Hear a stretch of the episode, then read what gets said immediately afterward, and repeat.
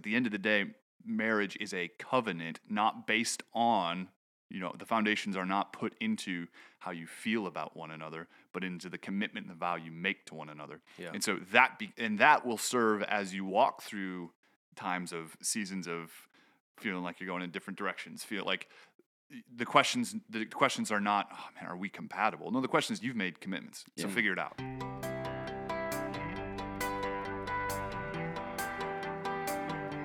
You're listening to Make and Multiply, a podcast devoted to equipping the members of Emmaus Road Church to make and multiply disciples of Jesus Christ in the city of Sioux Falls.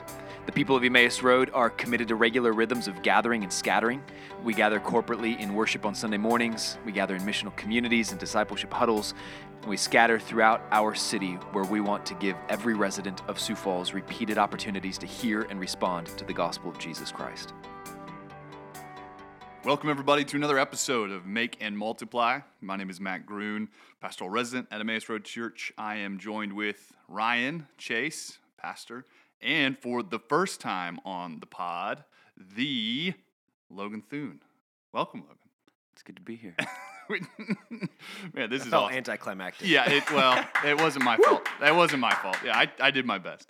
Um, but man, we are we're thrilled to, that you would take time out of your morning to come chat with us. Um, you know, I, I think I can speak for everybody when we say how grateful we are as a church for you. I don't know if I know anybody who's as well read uh, and as sharp of a thinker as Logan. So our church is so much stronger because of you and your That's right. leadership. So we are thankful for you and are eager to hear your thoughts on this particular topic. Um, so today, the topic at hand is singleness. Um, this is a large topic. I'm Mhm. not sure if we can do, like all things, I'm not sure we can do justice in 20 to 25 minutes. Mhm. Um, and we are going to try to keep it within the. Ryan and I got a little. You get carried away sometimes. So it happens. apologies to, to all of our beloved listeners. Um, but okay, so singleness today. Ryan, let, let's start with you. Um, you've written a couple blogs for our church uh, regarding singleness, and, and Logan and I were talking before. They might be the most, some of the most helpful Hmm. um, blogs or just thoughts on it uh, that I've ever read. So let, let's start with let's start with those. Uh, h- how have you in, in writing and in your past in writing and, and thinking and logan you can jump in here as well how have been helpful ways that you have thought through the biblical category of singleness Yeah. Well, that blog post you're referring to, uh, I called that singleness as suffering, and I can't take credit for that as an original thought to me. Um, Doug Wilson has been helpful to me. He's articulated that point. I, I just think when it comes to singleness, oftentimes you hear people talk about uh, singleness as a gift, Mm. and people get that from 1 Corinthians chapter 7, where Paul says specifically to the unmarried, he says uh, in verse 8, To the unmarried and the widows, I say that it's good for them to re- remain single as I am, but if they cannot exercise self control, they should marry, for it's better to marry than burn with passion. And then he acknowledges that um, each has his own gift. This is in, in verse 7, where he says, I wish that all were as I myself am, but each has his own gift from God, one of one kind and one of another. Hmm. So, because Paul uses the word gift and he's talking about singleness, from that, uh, a lot of times within the church, people talk about the gift of singleness Right. and kind of just assume by default, if you're single, you have the gift of singleness. Yeah. Um, and, and I think that there is a way to think about singleness as a gift, but I think Paul is talking um, n- not about just whether or not you're married. Uh, he's talking about the gift of, um, you know, f- for those people, being married would be a distraction. Hmm. For somebody like Paul, who was not married Hmm. and his entire life was devoted, risking his life for the sake of the gospel, that's one thing. Um, for other people who would like to be married and are not, singleness can be a, a form of suffering. Um, and we would recognize that suffering is also from God's hand. Um, Genesis 50, when Joseph, looking back on his life, can say to his brothers, You meant this for evil, but God meant it for good. He's, he's recognizing the sovereignty of God over the circumstances of his life, even those were even though those were hard circumstances. Um, Paul talks about you know it's been it's been granted to you to suffer for the sake of of Christ's name. So there's a gift there, but we, we could say that of something like cancer. This is filtered through God's hand, but just I, I- just have found that helpful to have a category for thinking of singleness Mm. for those who really want to be married, Yeah. to, to just acknowledge honestly, rather than continuing to try to convince themselves, Right. I love this. This is the best. This is what I want for my life. Just being honest to say, no, th- this is hard. Yeah. And I can still receive it from God. This is what He has for me right now in this season of my life, but it's difficult. And then I think you start looking in Scripture for different uh, resources. Yeah. H- how, do, how do we handle suffering then? So that, that's just in a nutshell. Yeah. I, I think. the thinking of it in that way seems to help move it into a category where, like you said, we can avail ourselves now of different promises um, where God has spoken on things like suffering. I think it's helpful to think through it in that way um, because I think what you were describing is exactly right. Singles might think, well, look to their status and say, well, because I my status is thus, I must have this gift that I don't want. Yeah. right? And so having one convince yourselves of the other. Um, so, Logan, what do you, what do you think on on that? What, Yeah, I think it's just helpful in the sense that, um, again, you're not trying to convince somebody that they're in a place they they wish that they were married, they wish that they could pursue a good gift from God, and yet they're in the, they find themselves in a place where they're like, this isn't this isn't what I desire. So I think, I th- like like we said, I think those posts from Ryan, if if you haven't read them yet, um, there's two in particular: singleness as suffering, and then there's another one that's kind of in tandem with that. It was um, it takes two to tango. I think that gives a positive vision of kind of pursuing marriage. So if someone is in a place where um, they're kind of stuck and they're like, well, how do I begin to to move forward in that direction? Um, I think both of those were great. Um, I think another thing in in the sense of like, okay, if this isn't a gift, if this is a form of you know suffering for me, um, can I still live a, a good Christian life in that? Um, I think there is a helpful thing in our statement of faith um, regarding uh, th- this is the sovereign grace statement of faith regarding singleness. Yeah.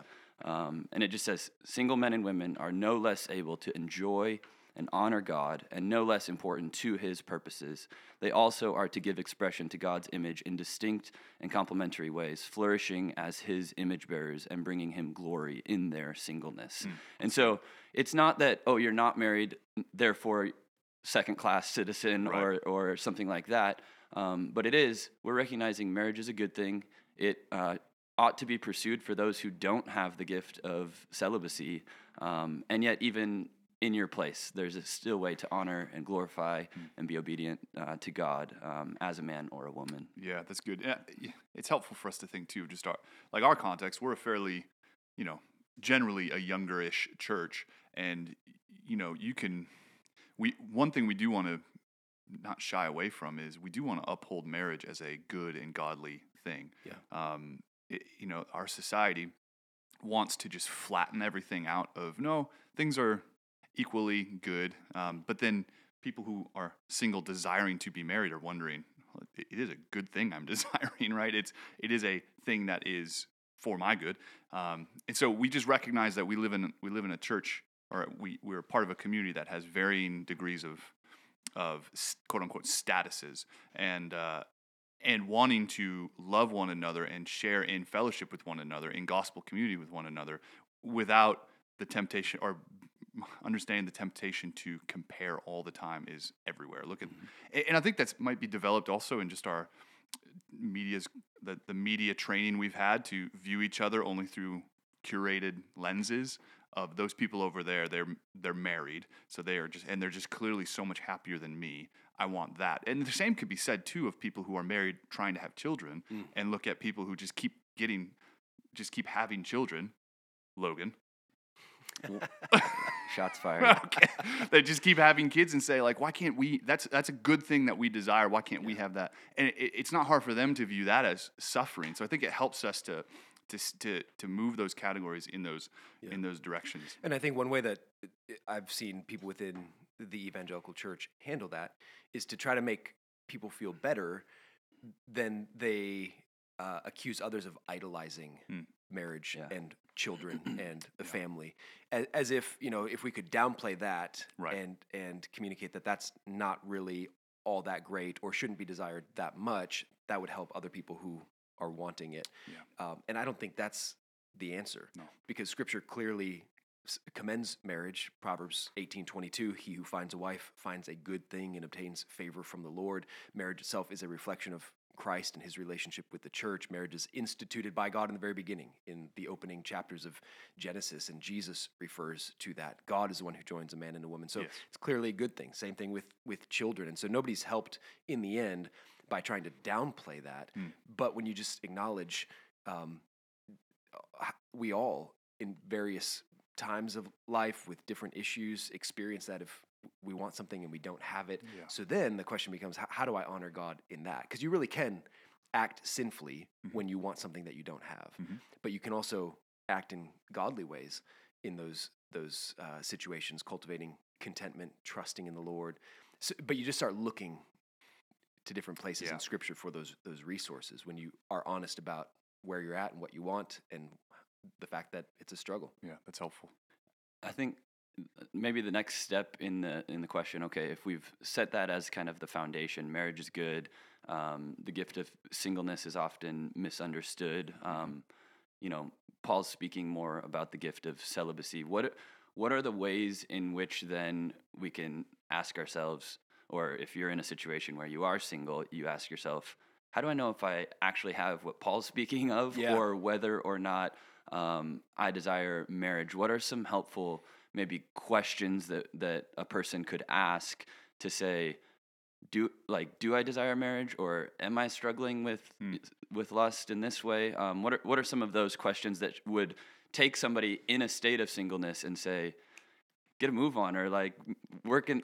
And that's not to say that you can just will something like that into existence, but. But there might be steps you can yeah, take. take you know move in a direction saying I don't think I have the gift of celibacy as you know Paul Mm. talks about it.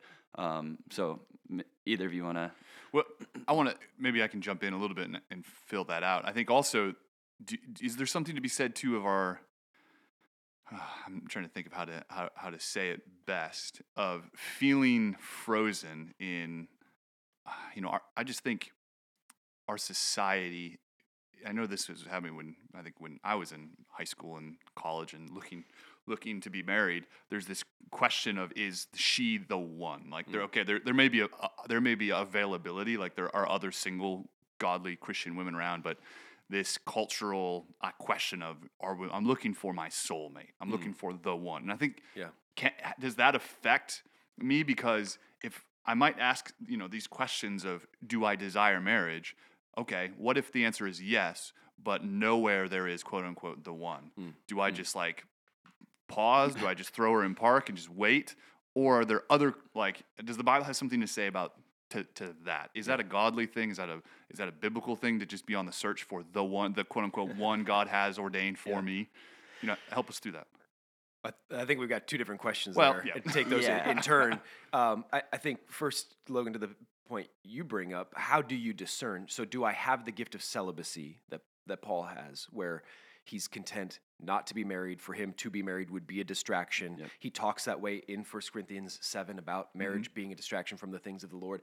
And I think that a lot of uh, well-intentioned Christians read that. They, you read things in 1 Corinthians like to the unmarried and the widow, I say it's good for them to remain single as I am. But if they cannot exercise self control, they should marry. And you, read that and you think, "Eh, that sounds like a challenge. Yeah. And so I'm going to rise to that challenge. And, you know, self control is a fruit of the spirit. So what do you mean if I can't exercise self control? And, and so I, I think sometimes you have this like, it's, it's the way a lot of guys react to, um, you know, a, a poster, a recruitment poster for the Marines. You see this and it's posing a challenge. You're like, do you have what it takes? And the Mm. guy's like, yeah, I want to prove that I do. So, so you read this and you feel this need to like, well, I, I have to prove that I am a super Christian Yeah. Mhm. by remaining single, Yep. like Paul says. And and I I think that's misreading Yep. Paul. Um, I, I think there is a uh, he he's carving out a category here. Th- This is not for everybody, Mhm. and that's okay. And it doesn't make you a second-rate Christian or Mhm. a less sanctified Christian. Um, it, there's an honesty here about desires that God has put within your heart, and having sexual desires is not in and of itself sin. That's a Yeah. God given thing, but it can be expressed in sinful ways, in a lack of self control. But it can also be um, expressed in godly ways, and so you can still exercise godly self control and move toward marriage. Yeah. So I, I think that um, that just creates. I, I know for a lot of people, wrestling with this Yeah. need. Like I, I have to prove. Yeah. I'm a you know Navy SEAL level Christian. Well, and, and I think Paul, when he talks, I mean, clearly he's talking about the category of, of lust and if you're freed from that and whatnot. Um, even if we back up and say, um, and I think you you addressed this a little bit in um, one of those blogs that we mentioned earlier, but you take the, you know the good of marriage in the beginning. What did marriage actually come in and uh, well, it was good that you know man or it was not good for man to be alone. So there's a sense in which um, marriage is this thing that gives companionship. It gives um, a helpmeet to the man so that they can be on mission together. Um, so one, uh, if if you're lonely, Yeah. there's marriage is actually a a godly and a right um, solution to Yeah. to that God-given loneliness. provision. Um, right. So that I think that would be one question. In addition, um, you know, uh, do you desire godly offspring? Marriage was given so that the earth could be filled with with worshipers, and so Yes. um, so that uh, you could be fruitful and multiply, um, so that the earth would be uh, full of the knowledge of the glory of the Lord. So, in that, uh, do you desire kids? that could be a question that takes you from this. Oh, I don't need marriage, or I don't want to be married. To hey, th- this is a good thing, and, and I desire it. Um, and, and, and on that question, do you yeah. desire kids? It's, it's worth thinking out, um, not just like would I like to have kids right now in my life, but to Yeah. think out decades from now. Like Generationally, one yeah. day you're going to be 70, 80 years old, Mhm. and at that stage in your life, are you going to Yeah. wish that you had children and grandchildren there? and that's good because that addresses. You know, we're always thinking in like Right now. weekly intervals Yeah. or, le- Yeah. or less, or Like, you oh, know, I don't need uh, kids; they just be a burden right now. They're, Yeah, they'd yeah. a pain. Yeah, Um, Right. But then I think the ultimate question above all that then would be like people are s- sitting here like I don't need to be married, and yet you know, and I don't know if I can say this, but like they're, they're struggling with pornography or um, you know they're burning with lust inside, and they're um, th- sitting here saying, "No, I'm I'm content in my singleness." I Mhm. think that person. Um, needs to recognize you don't have the gift of celibacy you desire Yeah. the, the god-given Right. uh, context and place in which you can have uh, obedience sexually. so um, I think that's a big category. So be honest that with even yourself. Yeah. Well, I think exa- I think that's exactly right, Ryan. What you guys both described, recognizing first that you know, if I desire marriage, then singleness is you know is a, to me is now a category of suffering, Mhm. and then all the things you just listed, Logan, it helps us self-diagnose ourselves and say and be honest with myself and thinking through. Um, what are my desires? Are they good and godly?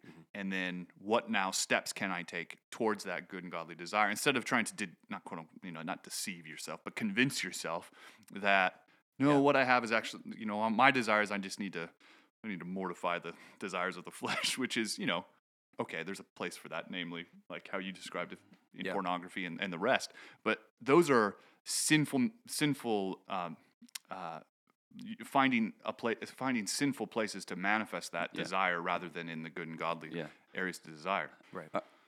All right, Ryan, put you on the spot here. Uh, so let's say somebody's struggling with pornography, lust, burning with passion, as Paul says.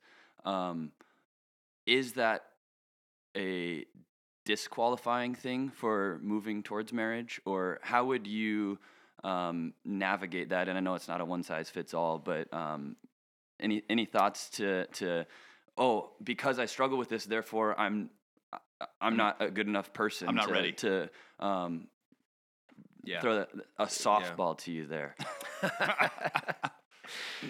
yeah, that's a very real, uh, prevalent thought for many people. Um, f- first of all, yes, pornography is sin. There are illicit, immoral expressions of sexual desire. Um, it's not enough to say, well, sexual desire is God given and I can't help it. Right. Um, scripture says you can. And so, whatever God says, we have to s- start there. So, Romans 6, put to death what's earthly in you. Colossians 3, um, you have in Christ the resources that you need to be killing sin. Romans 8, the way that John Owen famously summarized that, be killing sin or it will be killing you. Um, and realize that you know something like pornography is not uh, feeding your sexual desire in any healthy way. It is actually destroying it and twisting it and and creating a false satisfaction where you're settling for something you know a counterfeit that's way less than God's intention. Um, so, so I think starting there in repentance and faith and and beginning to believe rather than giving yourself a pass. What what, what I often hear uh, from people is kind of in expectation, like, well, I'll just see how long I can go, you know, weeks or months at a time, and that that's good without giving in to this sin. And I think the expectation should be what God's expectation is for you in Christ, that you continue to walk in newness of life and repentance, that you get up when you fall, um, but that you put that to death. So it's sin, and sin is not a disqualifier for marriage, but sin should be dealt with through the resources God has given us in the gospel repentance and faith. Look to Christ, experience and receive, enjoy that forgiveness, and then walk in that and, and take steps. And so then the question is well, how long?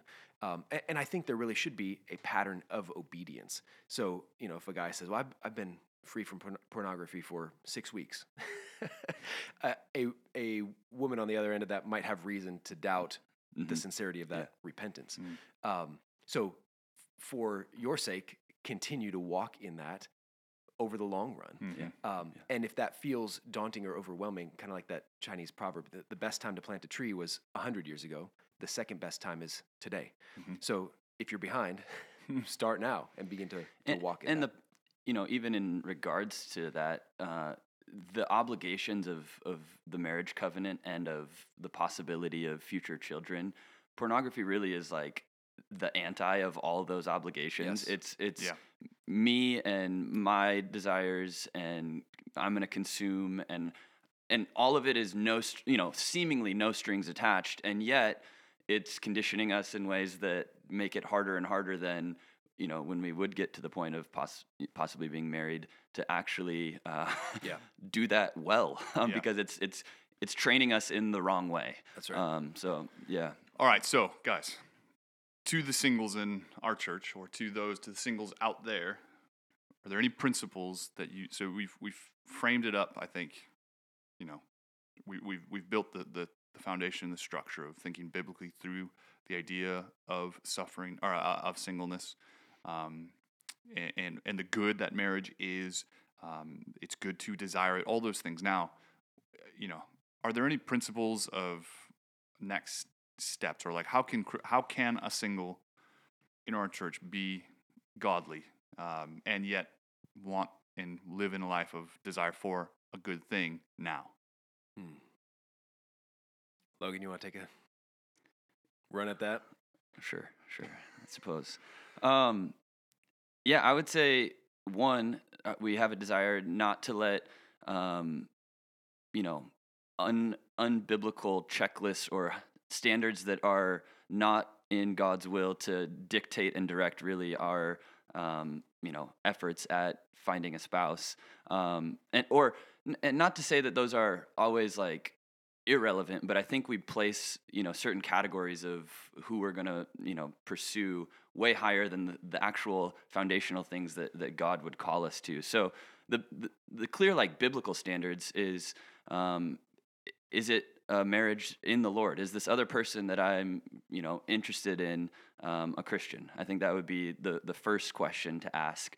Um, everything else kind of flows down from that. Um, and that's not to say that um, you know being attracted to somebody is is bad or to have uh, compatibility, you know, in a personality or shared likes uh, or or interests is a bad thing. Um, I think though sometimes we we don't take those first steps because no one's meeting any of our checklists, and it's like the longer that a person waits with all of this. Um, you know, I'm just waiting for the perfect person, and like we we almost get more picky and more judgy and more uh, particular in those uh, like uh, like gauging if that person is right for me or not, um, and it just can can paralyze people in some Yeah. ways. So um, I, I don't know if I necessarily answered the question, but I think prioritizing what are the things that um, ought to be there, um, and then what are me maybe just letting my preferences get Yeah. way in the way, and somebody could probably add to that. No, I, I think that's helpful because it's it. It may not seem as practical as like, all right, step one is you know Right. go get this dating app, and step two is Mhm. you know, there might be a time for conversations for that level of practicality, but it is intensely practical to say you know one of the first things that you can do, whether or not you see any living person on the other side as an option right now, is just examining what do you even consider to be an option? Are, Mm. are those standards, that, that checklist that you have in mind, um, is that informed by God and, and, and Yeah. His Word? So prioritizing, like you said, the, the things that, that God values. So, you know, that kind of comes back, Matt, to the question you brought up earlier. Are you looking for the one? Right. Is that a, a biblical way to think? It's actually a, a pagan way of thinking. Uh, the idea that y- you know you, you were at one time um, this united entity separated then. That, that's where this concept comes from. Um, you were separated you know pre-birth. And, and now you're looking for that counterpart to whom you were, were at one time joined and now you're not. Um, that, that's just not a christian idea Right. at all. Yeah, yeah. That that's and I think Logan, you hit it too of just this wanting to find, you know, this checklist um, that we have. And it, it- I think what that does though is the checklist, this perfect, you know, curated checklist of the one. You know, we might not say it's you know in, in those terms like I'm looking for the one, uh, the almost this pagan idea, but thinking of okay, I'm looking for the perfect, you know, helpmate. Even Yeah. we might use biblical terms.